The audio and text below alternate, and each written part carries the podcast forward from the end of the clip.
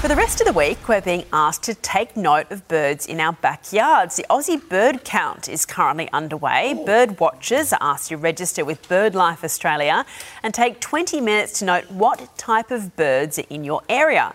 Organisers say it's a great way to connect with nature and help with vital conservation efforts.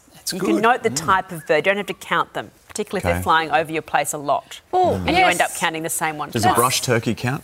Yeah. Mm, Yeah. I guess So so. many of them. So they're great, aren't they? Yeah, they're those everywhere. things. I Love feel like them. I've been calling them a bush turkey my entire life until Me too. someone said brush turkey. Are they here. brush turkeys? They're I a thought they were bush turkeys. It's a brush. They're brush turkeys. Apparently it is a brush turkey. Wow. The scientific Do they term. know that? Yeah.